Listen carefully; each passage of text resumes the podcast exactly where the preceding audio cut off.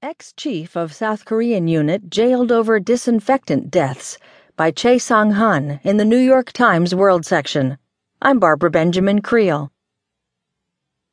The former chief of a South Korean subsidiary of the British consumer goods company Reckitt Benckiser was sentenced Friday to seven years in prison over disinfectants that have been blamed for scores of deaths in the country.